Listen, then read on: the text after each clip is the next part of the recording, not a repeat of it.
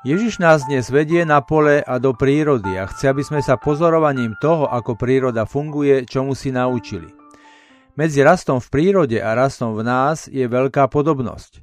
Podobenstva o raste semena a o horčičnom zrnku, ktoré si dnes vypočujeme, spolu navzájom súvisia. Obe sú o raste a obe nám hovoria, aby sme sa nenechali oklamať zdaním.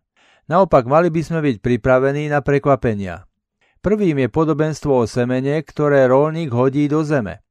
Podobenstvo je rozdelené do troch častí, ktoré zodpovedajú trom fázam rastu plodiny, a to siatiu, rastu a žatve.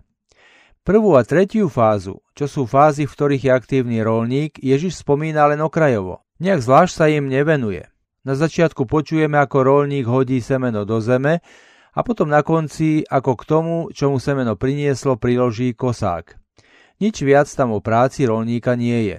Druhou fázou, to znamená rastom semena, sa však Ježiš zaoberá viac.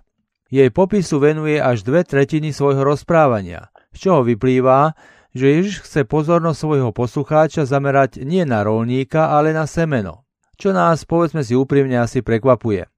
Bez rolníka, bez jeho práce by predsa nebol rast. Ak by sa semeno nedostalo do zeme, nič by z neho nevyrástlo. Rolníkové snaženie a jeho práca sú tu preto veľmi dôležité a preto by si podľa nás zaslúžili väčší dôraz. A to nielen kvôli oceneniu, ale aj kvôli tomu, že je nemálo tých, ktorí namiesto toho, aby vo svojom živote niečo robili, iba pasívne čakajú. Ježiš toto všetko veľmi dobre vie. Ak sa pri práci rolníka dnes nezastavuje, robí to celkom úmyselne. To, že sa treba snažiť a nečakať len so založenými rukami, svojim poslucháčom povedal minule, hlavne keď im rozprával podobenstvo o rozsievačovi. Neaktivita nie je dobrá, no rovnako nie je dobrá ani prílišná aktivita. Človek musí byť schopný rozpoznať, kedy má byť aktívny a kedy naopak pasívny. Kedy sa má snažiť zo svojej strany urobiť maximum, no zároveň kedy sa stiahnuť a do vecí sa už viac nemiešať, aby ich nepokazil. Siatie a žatva sú závislé na rolníkovi. Bez jeho práce by sa semeno nedostalo do zeme a na konci by sa zasa úroda nedostala do sípok. Tu je práca rolníka nevyhnutná. Bez neho by sa proces nerozbehol ani nezavršil.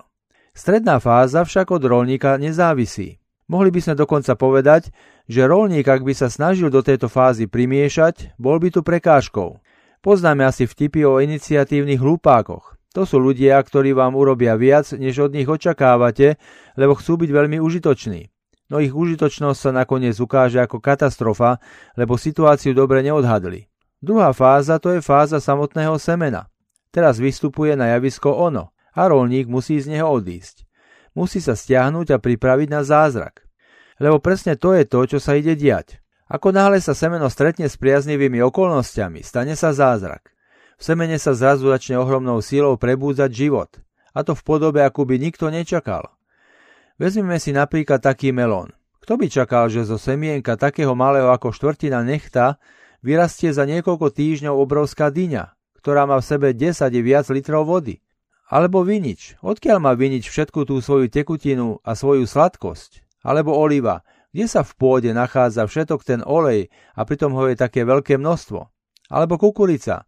Za 6 týždňov je narastú listy o ploche 1 m štvorcový a korene, ktoré keby sme pospájali, mali by dĺžku 11 km.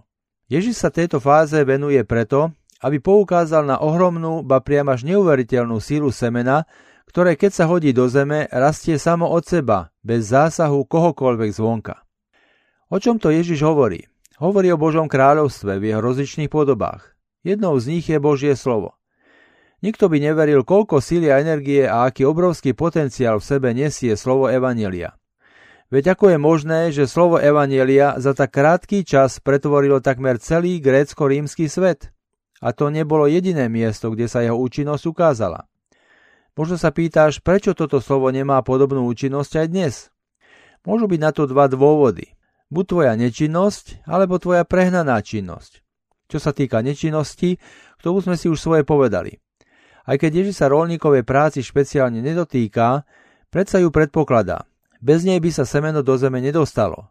Rolníková práca je teda podmienkou, aby sa zázrak rastu v semene spustil. Ježiš v podobenstve dokonca trochu preháňa. Namiesto slova siať používa slovo hodiť. Človek hodí semeno do zeme, hovorí. Ježišov rolník nie je teda nejaký šporovlivý žgrloš, ale marnotratný rozhadzovač. Možno nám dnes chýbajú takíto nadšení a marnotratní rozhadzovači Božieho slova. My Božie slovo buď nerozsievame, lebo sa bojíme zahriaknutia, výsmechu alebo odmietnutia, alebo ho rozsievame nedostatočne. Je jasné, že čo sa nezaseje, to potom nevyklíči. No prekážkou môže byť aj naša prehnaná aktivita. Niektorí z nás po zasiatí semena zo scény neodídu, ale snažia sa proces rastu semena ovplyvňovať. Vo vnútornú silu rastliny neveria, nad procesom chcú mať úplnú kontrolu, rastlinu manipulujú, sú netrpezliví, nevedia čakať. To ako keby sme sa snažili zelené steblo, ktoré sa v zemi ukáže, naťahovať, aby rástlo rýchlejšie.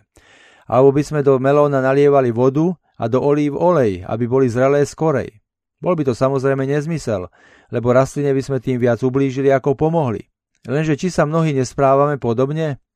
Podobenstvo je vážnou výzvou pre rodičov, vychovávateľov, kazateľov, vedúcich stretiek, misionárov, formátorov a mnohých podobných, ktorí namiesto dôvery v proces rastu používajú nútenie, kontrolu, násilie a manipuláciu.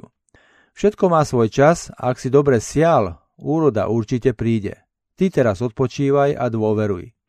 Aký je znak, že Božie kráľovstvo v nás už zapustilo korene a že sa proces podaril? O tom nám hovorí podobenstvo o horčičnom zrnku. Aby sme mohli byť pokladaní za ľudí kráľovstva, nestačí, keď vyrastieme ako pevné kríky do výšky a do šírky. To je málo. Zázrak Božieho kráľovstva nastane až vtedy, keď v našej tôni môžu hniezdiť nebeské vtáky. Božie kráľovstvo je tam, kde sa rastlina stane užitočnou pre tých, ktorí ju potrebujú. Brat, sestra, ako chápeš rast Božieho kráľovstva ty? Ktorej fáze rastu Božieho kráľovstva sa práve teraz nachádzaš?